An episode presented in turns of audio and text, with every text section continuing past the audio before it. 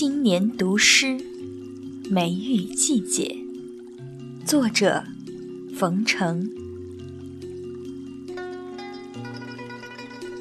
江南梅雨季节，生活的角角落落都有打湿的感觉。心是裹得最紧的地方，也止不住泛潮。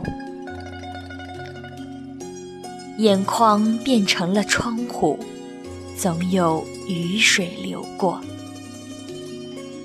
过往岁月都是梅雨的记忆，赏梅、画梅、听雨、读雨，全世界都在梅雨里活着。梅之韵，雨之魂，练不够。伤离别，酷暑无情，出梅的日子该怎么过？